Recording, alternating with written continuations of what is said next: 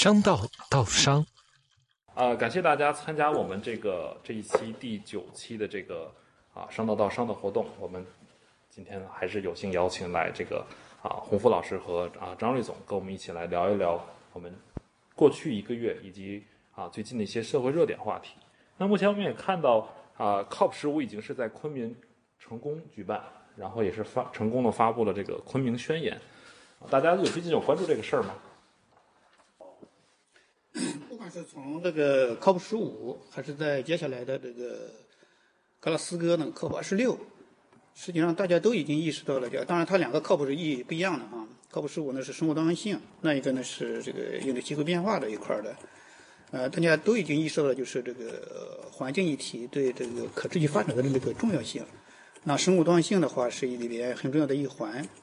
嗯，从我们这个媒体对 COP 十五的关注以及与双碳目标的这个关联来看，我们更关注的是，呃，一个就是 COP 十五这个生物多样性的各种议题跟双碳目标之间，它应该是一个什么样的一个逻辑？尤其是对企业来讲，它应该是一个什么样的商业逻辑？嗯，可以推动企业，呃，主动的，啊，去把生物多样性和商业的这种可持续发展。结合起来，这是我们最关注的一个地方。嗯，张总，哦，COP 十五呢？生物多样性这个话题，坦率的说，我觉得绝对绝大多数的这个公众而言，不是一个特别呃熟悉的话题哈。因为这个话题呢，在过去的虽然我们知道爱之目标哈已经将近十年的时间了，但是这个呃，如果不是 COP 十五在昆明的举行，哈，就延迟了将近一年多的举行。那那这个议题可能在公众的的角度来说，不是一个特别熟悉的话题。但是，呃，我觉得这个呃，大家谈到这生物多样性的话题，可能就会立一个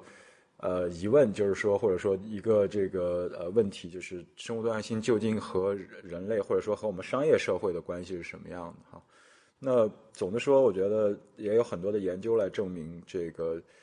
呃，全球的这个生物多样性丧失啊，因为大家知道那个世界经济论坛在二零二零年出的这个呃风险报告哈，当时是把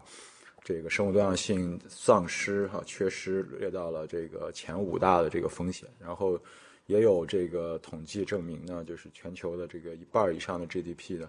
啊是跟这个自然以自然资以这个生物多样性为代表的，或者说为这个呃。这个这个相关的这个自然资本相关哈，就有四十四万亿这个美元的这个 GDP，可能跟这个都有相关性。所以这个生物多样性，我觉得从呃从经济角度、从风险的、从这个对于商业社会和我们的整个宏观环境的这种风险的角度来说，其实是一个比我们想象更大的这样的一个啊，我们说的这个灰犀牛啊。所谓灰犀牛，就是它其实是很大，但是大家没有关注到它。那从另外一个维度，如果我们不只是说从这个呃风险的这个维度来考虑，或者说从商业的这个呃呃这个呃影响来考虑的话，我觉得从人类本身的这个角度来考虑，生物多样性也是一定程度上定义了这个我们人类存在的一个一个一个一个重要的维度哈。因为大家现在应该最近都在。都看或者都了解这个《沙丘》这个《Dune》这个电影，对吧？这个比较火了最近。那大家看到那个那个，如果在那颗行星上，我忘了那个行星叫什么了，就都是沙丘那个行星，人类只能在地下生活，那地上只什么生生物都没有。那一定程度上哈，虽然这是六几年写的这个小说，但一定程度上它就反映了，如果生物多样性缺失到一定的程度，人类以现在的这个呃。这个科技水平也许能够存活，或者大概率的能够存活，但是已经是跟我们，呃，自己认为或者说我们理想状态当中的这个人类，其实已经不是一样的物种了啊。还有，我觉得这种就是生物多样性之所以这个重要，是它不仅是对我们的商业社会有很强的这样的相关性啊，那更重要的是它一定程度上定义了我们人类所存在或者说应该存在的一种。一种状态或者一种形态哈，如果生物多样性损失的话，我觉得我们我们所在的这个社会或者环境已经不是我们人类当年这样的一种环境了。那我们自对自己的这个人类整个的社会和自己对自己的定义可能都会有所改变啊。这个这次昆明的这个宣言啊，有的人也在提，这次昆明宣言也也从一方面去验证这个爱知宣言的这个失败，包括这个全球每年要投这个发达国家要给发展中国家一些实际的资助，也是被实际证明啊，这个这个是有失败的。包括这次第一阶段啊，习大大也提出来十五十五亿进入生物基金，那。大家怎么看待？就是这个事情，大家认为它是一个紧张的一个事儿，然后也曾经去许下诺言，认为我们应该为了这个紧张的事儿，去啊要做这个啊这个活动。但好像好像你你你认为它紧张，但好像大家投入又不是特别的嗯足。那这个这个矛盾点啊，这个怎么去理解这个矛盾的这个地方呢？我真还想过这个问题哈，这个生物多样性这个事儿，一定程度上是跟这个气候变化有点类似，但是它比气候变化还要更加的难以去做。原因是什么呢？就是大家可以去考虑一个问题哈。首先，这个因为这些东西都是有这个巨大的这个这个呃正外部性，呃正外部性的东西呢，但是它不很难定义它的产权和这个这个这个所有权和这个呃呃呃呃呃收益权，因为。因为我们说商业社会经济这个市场经济之所以发展的相对来说比较完善和完备，是因为它很好的能够定义到产权的边界，然后这样的话可以用这个呃产权的边界来界定我的投入产出哈，然后用更高的组织效率来来来实现我们的这个商业的结果。但是这个生物多样性议题以及包括像气候变化这样议题，它就是很存在这样问题，它的产权、使用权、所有权、受益权。呃，一定程度上是非常难以去界定清晰，而且也是非常难以去在一定的范围之内把它固化下来的。简单说，气候变化呢还略好一点，是因为它总的来说，全球的这个二氧化碳在大尺度上还是或者说这个温度和和这个二氧化碳浓度都在大尺度上是是一定程度上连通的，所以你中国排的碳很可能也能够或者说很大程度上是影响到全球的气候的啊。美美国排的碳也是一样，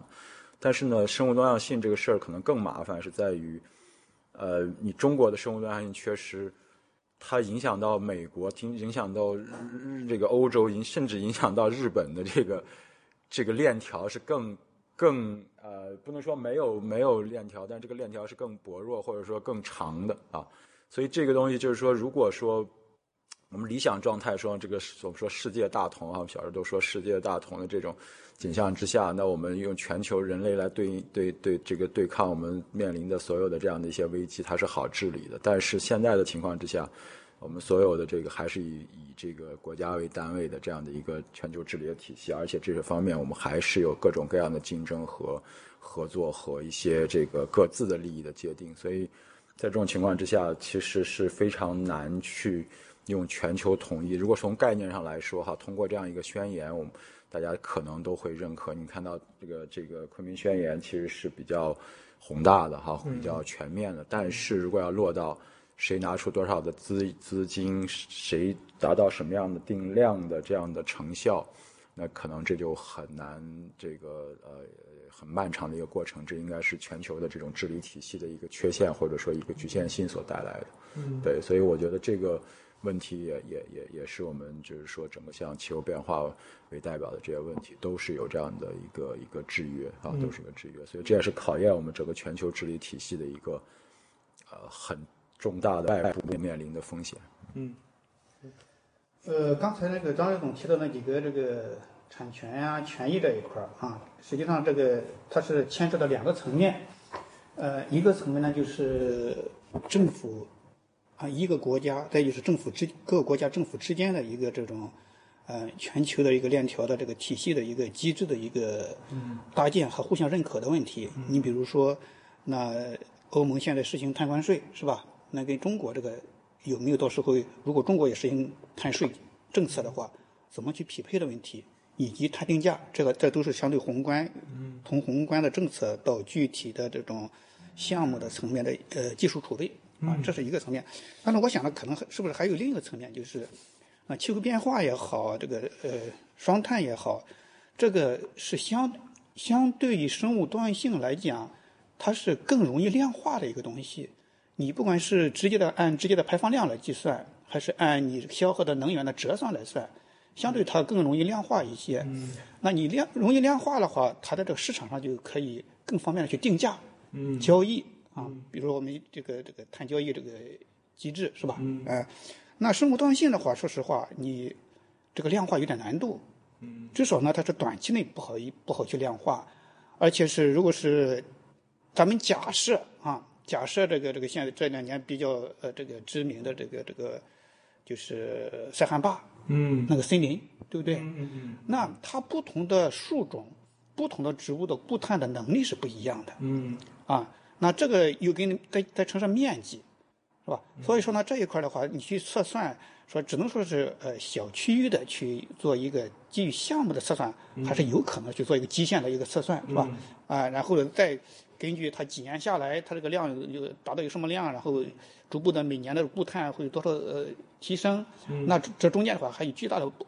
不可这个预测性。嗯，那有没有因为旱灾、火灾的原因导致这个森林面积的降低啊？嗯，等等的。所以我觉得从这个角度来讲，这也是为什么生物多样性呢？虽然是呃非常的迫切，但是呢，它没有像这个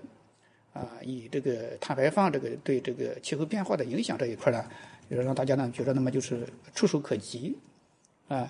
呃，这是一个。呃，另外呢，我想给大家再分享一个，就是前几天我们跟清华那边的这个清洁能源这方面的一个研究所的这个专家们这个做交流的。实际上，就是从国家呃这个层面，咱们中国这个层面来讲，已经有好多的商业组织啊，比如一些央企。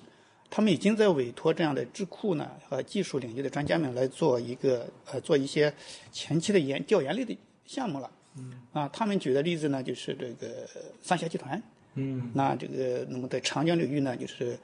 呃 N 大的一个区域是吧？做这种生物多样性的一个保护的项目。嗯。啊，他们就是想通过这个生物多样性呢，就是要保护这个这个风山雨林啊，是吧？之后呢。那这一块未来它能这个，如果是这个，比如说森林碳汇，嗯，是吧？这一种也也是一种市场机制进来森林碳汇。那这一块的话，能够从中和碳中和的角度上，它是一个收益，嗯，对吧？啊，因为这个三峡的话，它不光是水电、风电这一块，它还有其他的一些能源，嗯，啊，那它这一块即使是，尤其是水电、水泥这一块它还是有一些碳排放嘛，就是全产业链这一块是吧？那它怎么去，至少呢可以抵消它的一些呃。碳中和就是一个碳配额这一块儿，嗯。啊，那呢，它还关键是从配额的角度来讲的话，它将来可以去拿着做交易，嗯，做碳交易，它是一个就是正儿八经的一个产品，嗯，它是一个这个这个金融产品出来，嗯，去收益了这一块儿，所以在这一块呢，就是以中国的企业已经在考虑这一个，嗯，所以说当时呢，我们就又又回到了一个就是十多年前的一个机制，就 CDM 机制，呃。CDM 叫，它叫什么？清洁发展机制，是联合国推出来的，应该是零九一零年左右吧，一一年一二年可能在中国是最最发达的时候。嗯。啊，但是是发改委审批批准那些项目的，说那个东西的话，就是发达国家呢来购买这个发展中国家的这个配额，要出资本、出技术，是吧？那发展中国家的话，通过这个。呃，去设立一些复合清洁发展机制的一些，比如说清洁能源呀、林业呀，我印象中有七八个领域吧，嗯，这方面的。然后呢，把这种这个就减低的这部分排放卖给发达国家的，啊，当时是有这么一个机制，明白？啊，所以说就是那当然是 CDM 这个就是有接近近十年吧，七八年的时间已经基本上在中国是销声匿迹了，很少很少了。是吧？它这里边还是存在着比较多的弊端。嗯。你比如说，当时整个全球对中国这个 CDM 这个项目的包装机制非常的诟病，是吧？就假冒伪劣嘛，是吧？本来一个水泥厂的效率对对对对，本来本来这个水泥厂它不符合这个绿色发展的，但是它包装一下就就就符合了，就像中国很早的 IPO 一样，对，需要一些会计公司啊去做包装，是吧？所以我我觉得就是顺着那个那个张瑞这个刚才说的这一块的话，一个是量化，对，再一个就是这种。它这个生物多样性啊，它确实缺少一个这种基线调研的这么一个东西。你只有有了这一块你未来的你在你的那个配额呀、那个碳交易的这个量化，它它它它是有可能去实现的。如果没有这一块的话，根本不像这个就是基于二氧化碳排放以及及这种能源的折算明白，啊更方便一点。明白。所以我觉得这这也是一个技术上这也是一个挑战。明白。哦，我们看到有有有朋友在线上问哈，呃，再再跟大家再说一下，就是啊、呃，抱歉，因为今天下午准备线上活动的时候，因为啊、呃、原原本是是准备线下的一个活动，但是线下因为啊、今天是万圣节的活动，然后咖啡馆有点人多，包括家长，包括小朋友，所以我们啊、临时啊、把这个活动改到了这个啊。这个洪福老师的办公室，然后我们会在这期节目录制结束之后四点，我们会返回咖啡馆，然后我们可以继续线下的交流。好，呃，我们也看到说最近有一些项目，建筑项目，比如说大家经常会提到的一些水坝项目，也会从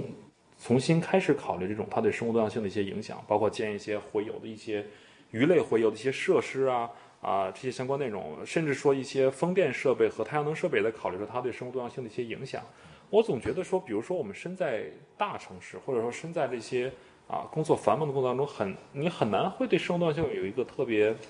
切身的体会，说这个东西对我有多重要。但是比如说，如果是空气污染、激烈的气候变化，这个大家对于气候变化这个话题感知是比较强。那怎么样可以把这两个事情可以连到一起呢？因为比如说生物多样性，它跟气候变化本身是不是有一些内在的连接？我觉得是这样，就是其实我我们之所以对生物多样性没有那么大的感知，是因为我们就就就就每天都所处这个环境当中。简单说，大家生物多样性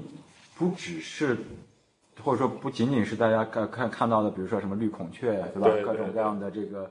呃鱼类的这个水坝这个回流的问题，我觉得。这个生物多样性既然是生物，生物其实不光是植物啊，不光是动物，还包括植物，甚至是微生物，甚至是包括整个这个呃生态系统所代表的整个生物所存在的生态系统。所以，简单说，我觉得人对这个东西是有先天的，或者说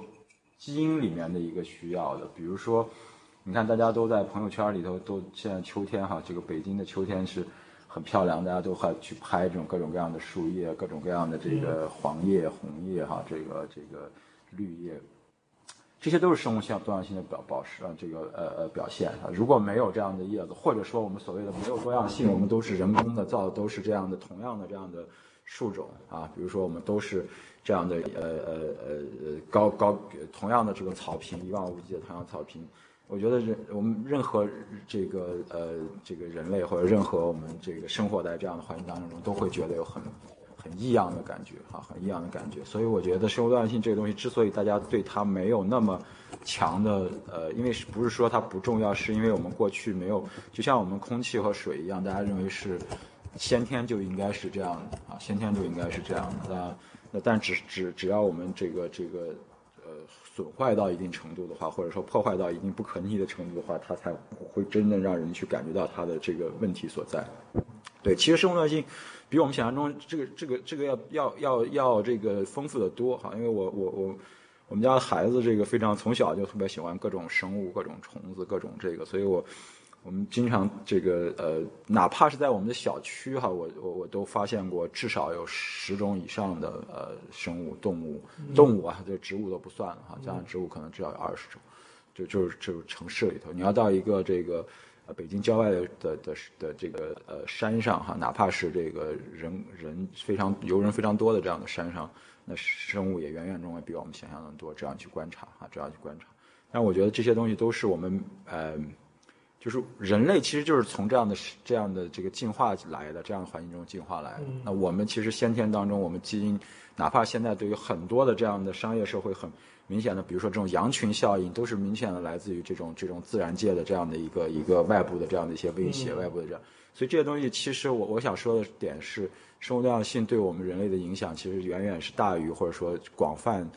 于这个我们认为的这个呃呃这个物种的损失和和这样的一个简单的一个一个这个逻辑，那可能在从定价的角度来说，可能确实你说现在可能有这么三百万种鸟，如果我们少了其中的一百万种，可能我们这个商业社会没有那么明显的这样的影响。但是我觉得这个可可不是说我们能够做选择的问题，就是一旦这个生态到一定程度的话，它它就是一个不可逆的过程，它就会。整个的这个恶化下去，像多米诺骨牌一样，所以我觉得这个东西是一个更深层次的人类对它的需要，所以我觉得这个可能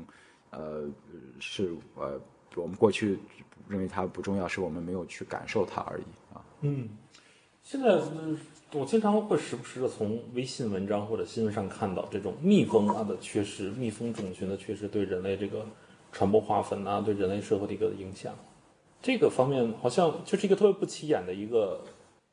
一个生物，然后对于人类社会整个的一个一个变化的一个巨大的一个负面影响，但是人类的感受确实没有那么的强。嗯，实际上蜜蜂这个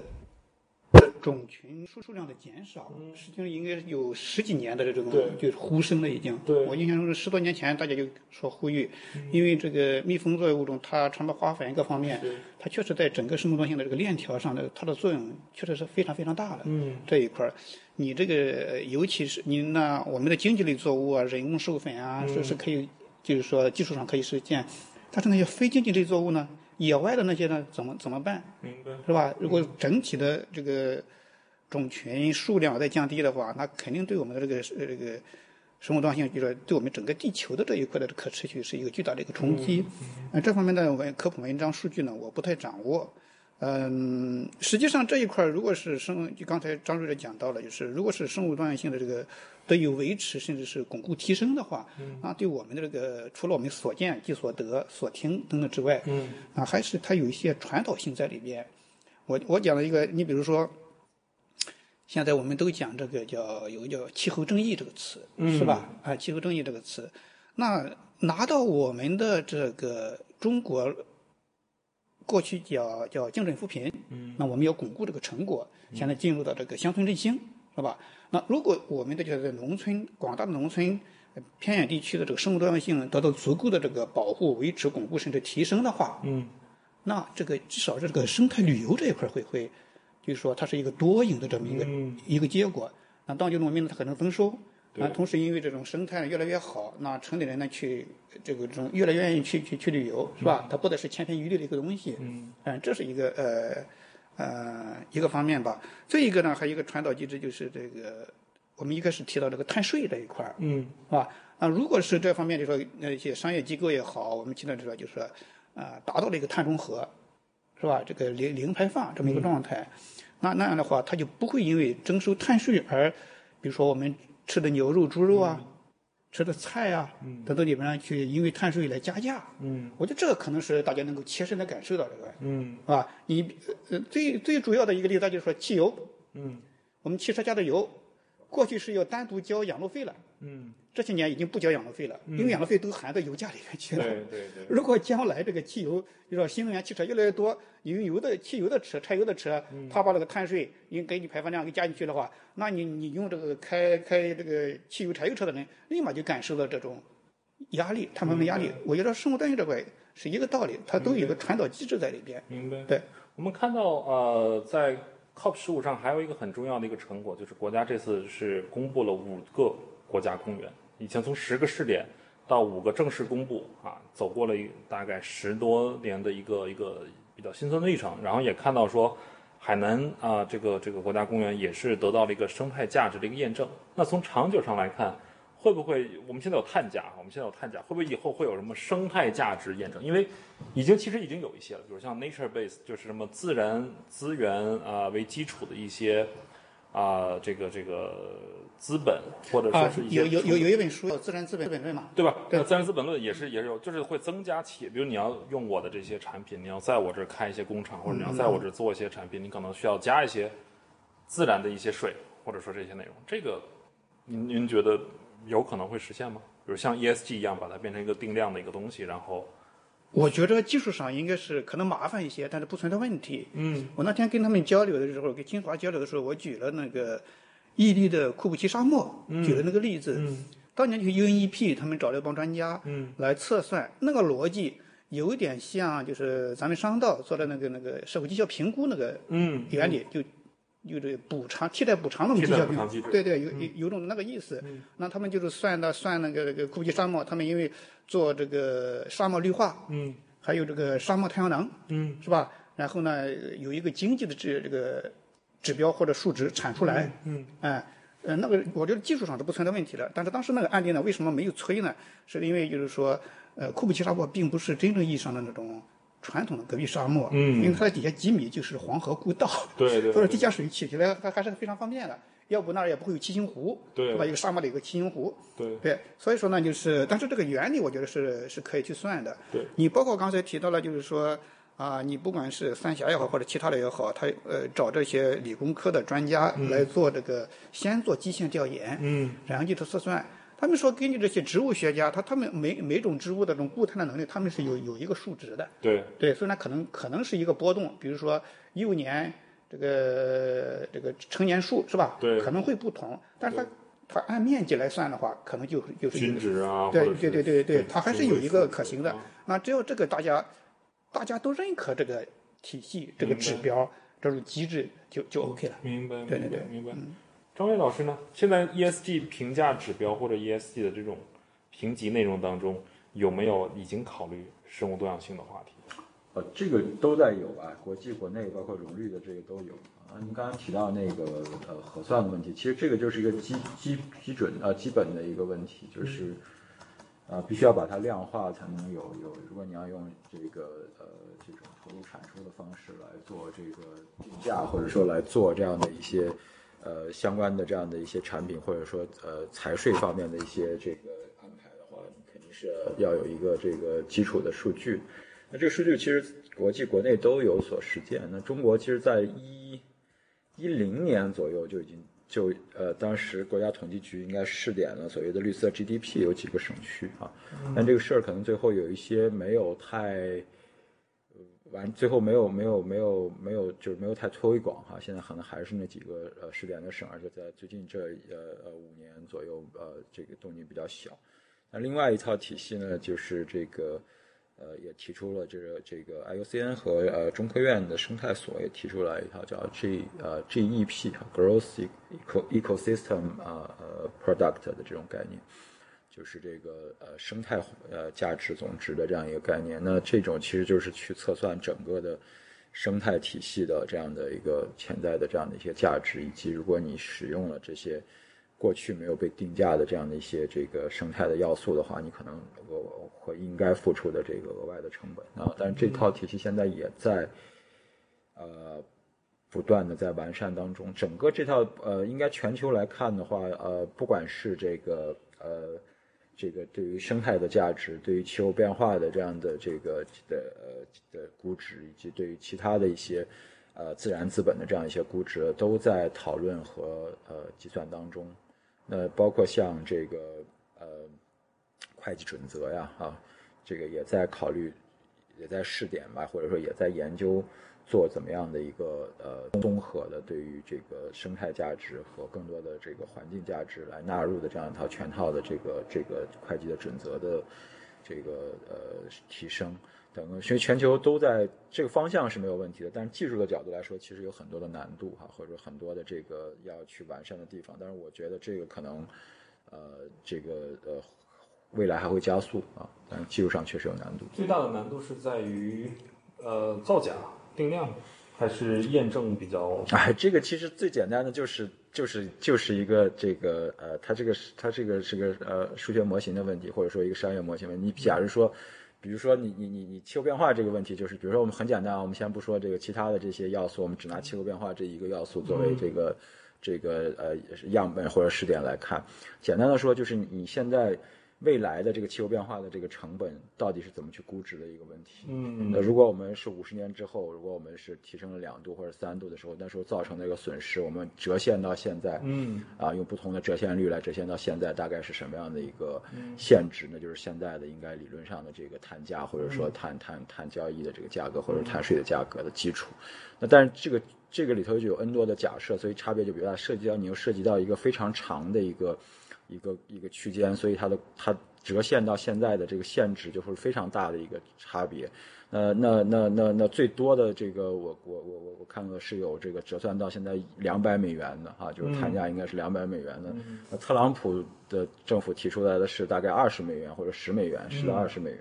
那一般的话，可能比较多的话，会认为是三十到五十美元。拜登可能现在认为是三十到五十美元的这样的一个一个，也就是现在基本上现在的这个谈价的一个、一个一个基准。但这里头就是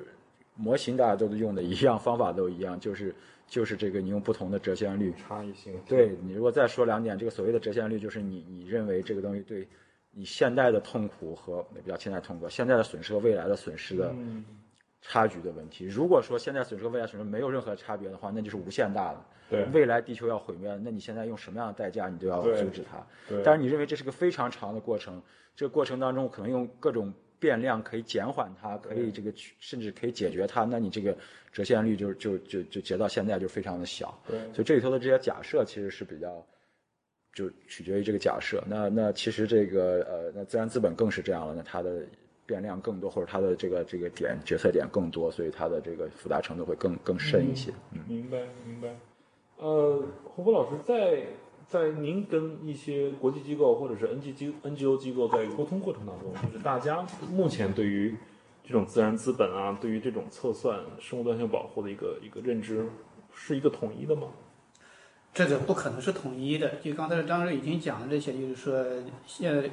可能大家的逻辑是一致的，嗯，但是这个这种假设的前提呀、等等啊，包括一些变量数数学模型的搭建，它不确实是不一致。就我觉得你不严谨，你觉得我有夸张？对对对，因为它有一些说实话，有些呃出发点的前提不太一致啊。嗯这个，嗯，嗯我是呃考虑这一块，我就想起我们的就是最近这这两年非常火的 ESG。嗯那 ESG 这个这个这个指标体系、评估体系，现在全球也没有一个统一的一个东西。嗯是的，好像是谁的声音大就谁谁说了算一样。对但其实并不是那样，是吧？你看现在各个投资机构或者各个这个平台都有自己的工具，都有自己的指南或者指标体系的。我觉得未来是不是也在这个生物多样性这一块，尤其是自然资产的这个核定这一块，是不是会也是一个类似于这种战果的这么一种状况，是吧？嗯，但是如果是你包括我们国家的这个绿色 GDP 这个体系，也有好多人不认可，包括就是我们体制内的一些人也也不太认可，嗯，一些算法，也觉得也各有各的逻辑吧。就是严谨和夸张之间没有办法很少很好的找到一个平衡的一个问题。对对对，因因为它说实话，各个机构嗯它的出发点确实是嗯不太一样的啊、有的可能是呃假设，有的是从经济这个角度出明白，有的人就是从纯粹这种自然角度。你对你到底是以哪个为准？它肯定的对于在模型里边的的权重是不一样的。明白。对，我们看到呃，总体上来说，就是其实啊，商道也也在做持续的在做一些可持续消费的一些研究。那总体上来看，说大家对于可持续消费这个啊溢价的购买，还是很有这个这个冲动性，或者说是很有这个需求的。那从这个这种角度上讲呢，GEP 的这个就是这种生态啊友好型的这个这个产品啊，在这个方面上会有一些应用更多突破吗？比如说，我们看到潘塔格尼亚这种知名的户外品牌，它会有百分之一地球税这么一个说法。那比如说其他的一些一些，不管是在地的还是一些全球的品牌，会不会因为生挂上生物多样性这个这个题目，它就可以去做一些这样的事情？总的说，我觉得这个呃，这是一个很好的这个方向啊，就是这种讲究这种可持续消费的不断的提升，然后这个呃商家这个企业对这方面的呃呃生产过程当中，这个这个物流过程中、销售过程当中，对于这种呃可持续的要素的这样的提升和把握，使得我们更多的这个呃这个消费者可以通过这个呃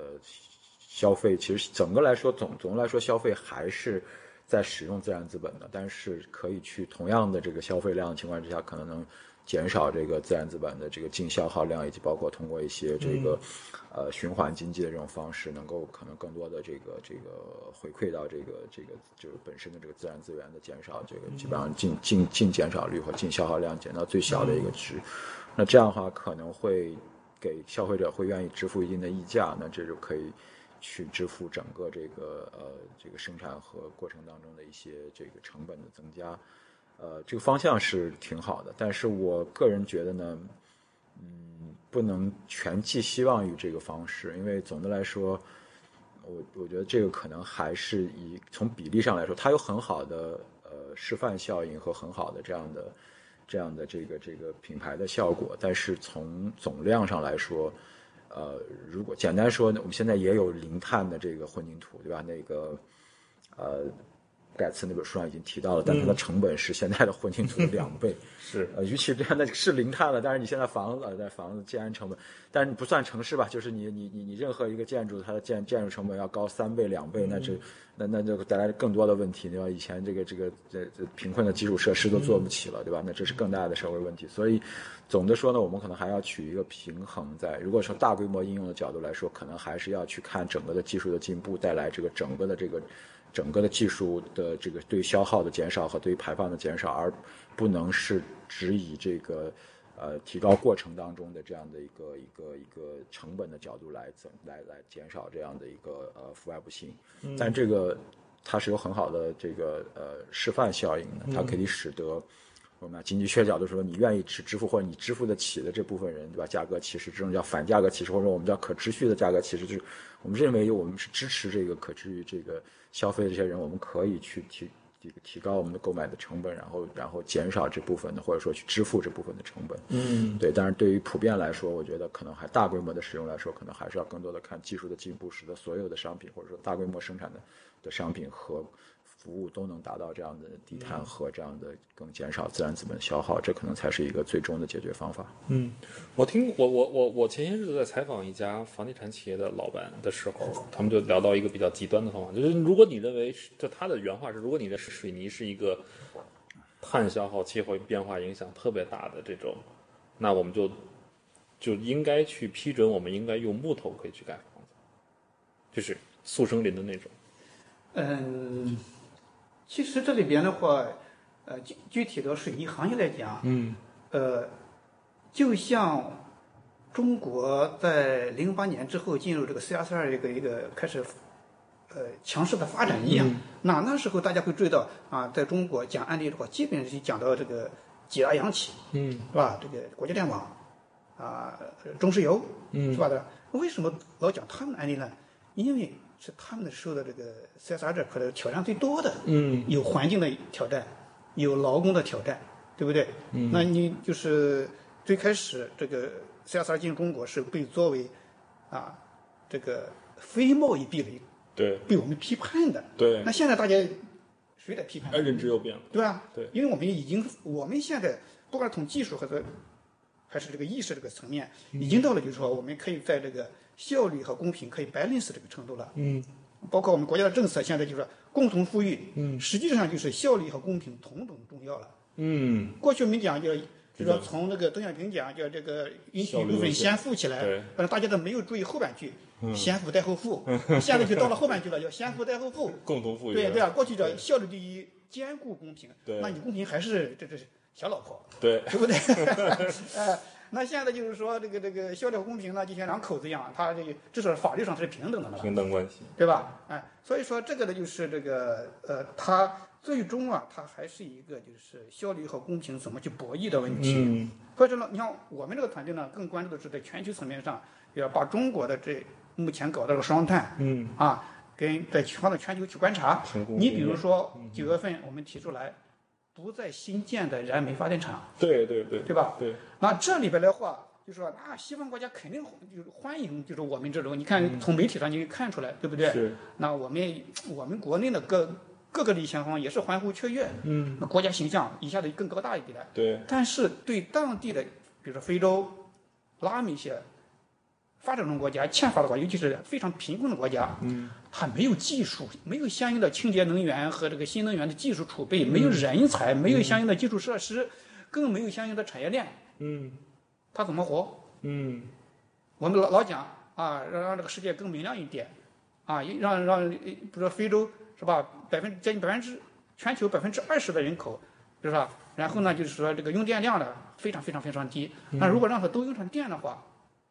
尤其它要发展经济的话，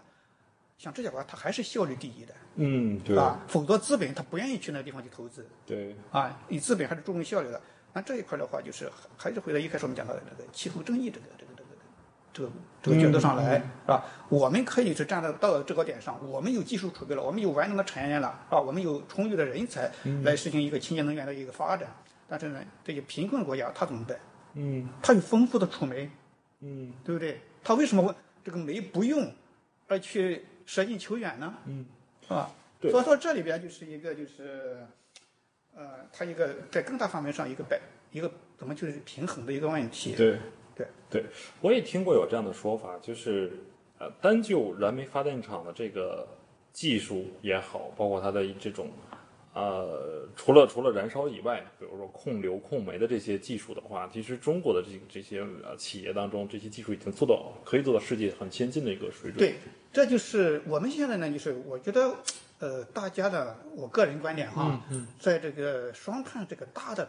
背景啊，这这这这接近一年的时间了吧啊，呃，除了各地这种运动式的减碳之外，那我们的思维上、意识上是不是也有这种运动式的思维？嗯，对，因为我觉得在现阶段，它分短期、中期、长期目标的话，那长期我们两两个目标，一个是这个碳达峰，一个是碳中和，对不对？那短期的话，我觉得还是立足于现有的基础设施和能源使用方式，提高能效，而不是取代它。嗯，你现在取代不了啊！你包括新能源车，我们技术全都有，对但是呢，就是新能源就是呃风风光、气电非常厉害，对，是吧？因为我们的储能还没有发展那么强大，是吧？基本上不行。那新能源车你要按产能的话，也可以上来，但大家为什么不行呢？充电桩不行，对对不对？所以气候也也是。对对对，所以说从这个，我觉得短期呢还是从提高传统能源使用方式的能效、效率、能效上来，包括回到刚才你问我这个，就是水泥这个行业这个产业，我没有说完。那我们所知的，大家可以去看这个，呃，如果其他的校友有机会的话啊，可以到这个海螺水泥去看一下。嗯海螺水泥在碳捕捉、碳利用这一块相当厉害了。嗯啊，在这个行业里边，虽然它是个重耗能的，嗯，是吧？那我们重耗能力还有碳碳中和的机制嘛，未来、嗯是吧？但是它的这个碳捕捉、碳封呃碳捕捉，尤其是碳利用这一块儿，嗯，你二氧化碳并不知道，封封存是一种消极的处理方式，嗯，打到地底下去，打到海洋底下去，对不对？对，它可以利用。你比如说二氧化碳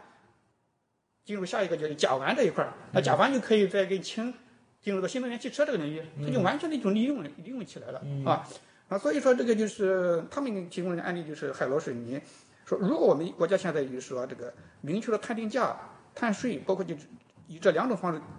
建立起来这种碳交易机制，对吧？就是整个的建立起来的话，那海螺水泥，他们说海螺水泥这一块儿，再加上为第三方服务的话，甚至可以在玻璃是一个是公司上市都可以的。嗯，它技术处于相当厉害了。对对，所以说这个，那这就是一个它一个能效的问题，对，而不单纯是一个替代。对我觉得可能也这呃，您提到这是一个方面的建议，就嗯我们也看到最近特别火的另外一个新闻，就是特斯拉的这个市值超万亿，这个马斯克超过苹果了。马斯克又重新成为世界首富，就是也是因为不管是投资公司也好，还是像这种个人消费者也好，对于这种新能源，它的这种这种，尤其是在气候变化或气候危机议题下的这种产品的这种追涨，导致于说它的市值是好几个现有或者老牌汽车品牌的市值总和。会不会也会推动公众或者说推动这些企业？没办法了，我这就这现在就是一个运动了。这个这个运动，我们就持续大家谁先上车，谁先谁先拿到一些好处的一个状况。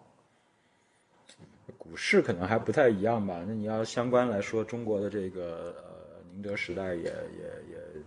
现在也仅比工行只差一点了吧？它的这个超了茅台了一点。对没有还没超茅台，但是比包只比中行少一点，应该是第三位了。呃，也是很快，在这一年多中间涨了十倍。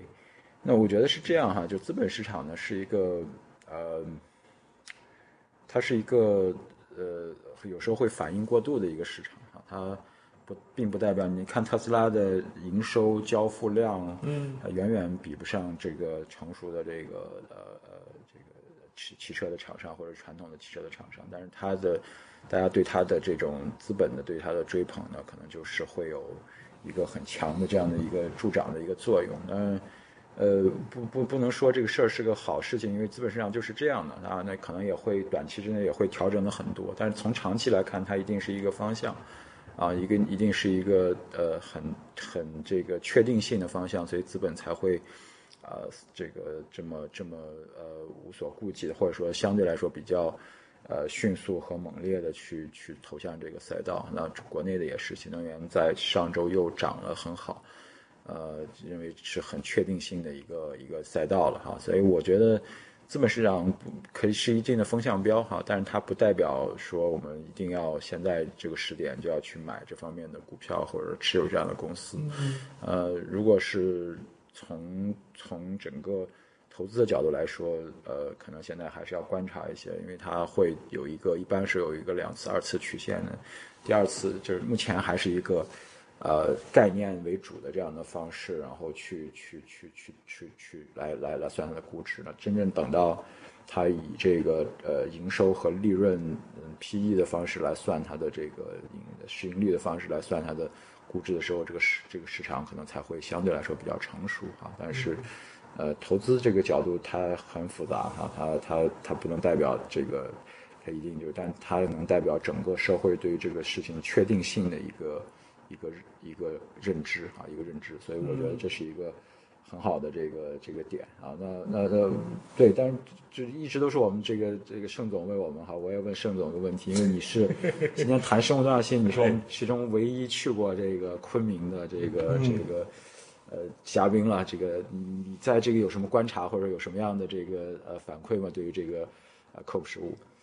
嗯，我我的看法，我的看法是觉得说，目前的这个呃生物多样性保护这个工作，总的来说还是一个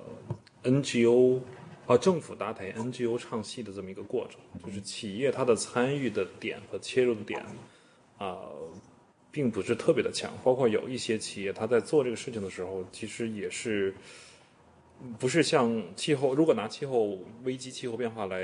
类比的话，它没有办法很有计划性来做。他对这个事情的认知就是一个公益性的一个活动认知，所以在这个认知上面的话，你把它拔高到 ESG 的高度，或者说是一个啊，甚至说可以能可能不能有一些 ESG 指数去关注这样的事情，我觉得也也到不了那个程度。所以从现在上来看，我觉得是是比较的这个啊，怎么讲这个。稍微有点失望，这个失望在于说这个，呃，企业不管是他在做的这些包装物也好，还是说他做的一些产品也好，其实都是在攫取自然资源。嗯，啊，自然资源的话，它怎么样去弥补自然资源？还是说像刚才我们讲到的，能不能够溢价，能不能够去做更多的内容？企业目前想的不是特别多。在成本优先的角度上讲，企业其实本应可以做更多。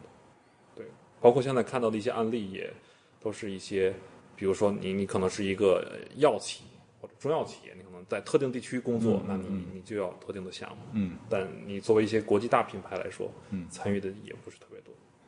所以这可能就是我自然对这个这个问题，可能我们也可以再讨论一下，就是这种生物多样性，就像你说的，可能企业的参与度很就不是那么强的原因，可能是在于它不像气候变化，它实际上每一个企业它都呃。它可能能够它的运营当中都能够这个或者都涉及到这个碳排放，特别是生产型的企业。但是对于，呃，这个呃生物多样性这个部分呢，可能大家绝大多数企业很难在直接的这个呃生产过程当中，对于它的这个影响和它的这个呃保护，从从从商业模式的角度有有有更多的开发。我觉得您这个说法，它呃还有另外一个解释，就是可能是一个鸡生蛋，蛋生鸡的问题。就是他做气候变化的相关呃工作，是因为有投资机构、有市场、有监管、有公众对这个事情的期待。嗯，他做的所有事情都可以被量化，都可以被很好的去来反映到不仅是啊投资或者是股市上面。嗯，但他如果参与到生物多样性的，比如说我保护了一个老虎，跟我保护了一个。呃，鹰的这个区别在哪儿，以及跟他企业的相关度在哪儿，他没有办法很好去去解释，或者说自我的去来完善他的这种逻辑学，所以他做这个事情的驱动性就没有那么的强。所以我我我个人觉得这个可能就是我们说企业社会责任的这个角度来谈一谈个人的想法，就是我觉得，呃，就是我们是说我们做这个领域呢，我们都希望把这个事情跟企业的这个呃呃呃。生产是这个商业模式运营更紧密的能够结合到一起，这样可能会有一个更强的动力，或者说更强的这样的一个呃呃执行力去做这样的所谓的企业社会责任的的的项目。那生物多样性可能在这方面确实没有那么直接，或者说没有那么简单，能够做到很直接的去做一些跟生产运营。商业模式可能更多的这样的，甚至是商业价值更多的这样的直接的联系。嗯，但是我觉得就是，就是如果我们要回归到企业社会责任的本质，或者说更核心的点的话，它可能不只是说跟企业呃运营和商业模式直接相关，或者说非常相关的是唯一判别的一个嗯一个点。对我觉得有些时候我们可能如果回顾起来的话，是不是也是应该去在一定程度，因为。如果我们的商业社会，就是我们的社会孩子的，如果说我们放在五年前、十年前，可能中国的企业可能确实没有这样的余力去做这样的事情，因为那时候我们整个的这个呃呃发展的水平、这个成本和利润的情况、营收的情况都还在一个初期。那我们现在的这个这个是这个这个这个商业社会或者说企业，特别是头部的这样的企业，其实已经是有这样的余力，或者说在在在这个这个能力上已经有这样的，因为商业能力性，你看整个。国中国第一期也就十五个亿人民币，啊，不是一个特别大的金额。对于企业来说，这个上百万、这个几百万能够做非常多的这样的事情。但是，我觉得这个这个角度可能就是我们我个人也会觉得，呃，我们我们有时候在在在在在去帮助企业在做这样的一些这个咨询的时候，我们可能除了这种商业模式的这样的考虑，跟商业更结结合的考虑角度来说，我们也可能可以考虑更多的。跟社会、跟我们的环境更多的结合的这样的议题，那我们可能，因为我们所做那个，呃，这个重要性矩阵的时候，我们都对于对公司重要，对于这个利益相关方重要。我们有时候可能会更多的是想到对公企业重要的这部分。对。但我觉得我们有时候可能对于企业的商业不是那么重要，但是对于，对于这个这个利益相关方极端重要的这样的这样的事项的话，我觉得应该也去促使企业更多的放在优先级里面去做。对我我我我提供我一个呃我我上上呃上上周我在雅安出差，然后去参参啊考察当地的国家公园的一个一个经营和建设状况。呃，我觉得您提到这个这个确实很对，就是国家公园它在正式设立之后，它的特许经营和特许商业经营这种规则设立好之后，企业是有有利可图，它可以参与生活办法。另外一个就是我在当地考察的时候，见到当地生产的一一种啊。蜜啊，就是蜜蜂的那个那个采的那个蜜，它的叫啊，我打个广告啊，那个蜜叫做熊猫咪蜜啊，熊猫的熊猫啊，咪是一个口字边一个米的那个咪蜜，就它那个蜜最开始就是它是为了给啊熊猫来吃的，嗯就是熊猫可以吃那个蜜，包括熊也会吃，然后它吃不了，然后人上去把它采下来之后，经过加工，经过这种处理，然后把它灌成一个罐子里面，那那一罐蜜大概两百五十克，能卖到一百五十块，就是。跟我们在超市见到的那种蜜的价值溢价其实比较多的，但因为它的产量比较少，又是村民互助组织，所以我也看到这种像 GEP 这种类型的越来越多，包括人们对于文创的这种理念的应用，所以我觉得也会去迎来一个大发展的一个状况。对，对，好，好，那我们今天时间啊已经够多哦，最后一个话题啊，请大家呃，因为。其实从明天开始，十一月初，呃，格拉斯哥这个气候大会就要开始了。大家，请请一句话啊，留留下您们二位的这个啊祝愿吧。祝愿谈不上吧。我觉得这个气候大会这种这种全球性的大会，我们希望它这个呃超越我们空谈的或者说坐而论道的这样的呃阶段。我们希望能够有更多的定量的。这个有约束性的这样的成果出来呢，这样才是去真正去应对气候变化的一个有效的手段啊。OK，呃，刚才张瑞提到了，就是不要空谈，也回到就是咱们那个校友们一开始咱们这期话题之前提的疑问，就是企业怎么样把自己的呃可持续发展跟生活多样性结合起来啊，低碳发展。我觉得话就是还是回到咱们那个学堂。啊，好多的课程都会提到一个问一个词，叫实质性。嗯，对，那就是去探索以呃，就是说甚至创新一些新的这个商业模式出来。嗯，在这个生物多样性和低碳发展之间呢，建立起一个是基于商业可持续的这么一个逻辑。嗯，然后呢，把这个生物推动生物多样性的这个可持续发展呢，跟企业的这个可持续发展，嗯，把它结合起来。比如说刚才我们一开始谈到了好多的这种。一些案例啊，嗯一些模式啊，这个就需要咱们这个在企业里，咱们校友在这个企业里边具体负责 CSR、ESG 啊等等这样的岗位的这个校友呢，多去跟其他的部门多做沟通，多做协调，是吧？你这个站在他们的角度上去做这种呃创新或者模式的探索，嗯去策划项目，嗯这样才能真正的让高层呢也能够重视到这个问题，明白。这样我们工作上呢也会得心应手。明白，明白。好，就就我这边，我想表达的是，呃，希望气候大会，呃，不仅展现各国的这个角力，更加展展现各国的合作，因为气候变化确实是一个啊跨没有边界的一个话题，没有没有没有一个地理型国界的一个话题，那可能大家都要需要去很实际的去去做些事情，这个是这个气候变化的这个啊危机应对才可能会会比较好。好了，谢谢二位，我们谢谢二位，我们下期再见，谢谢，拜拜。拜拜。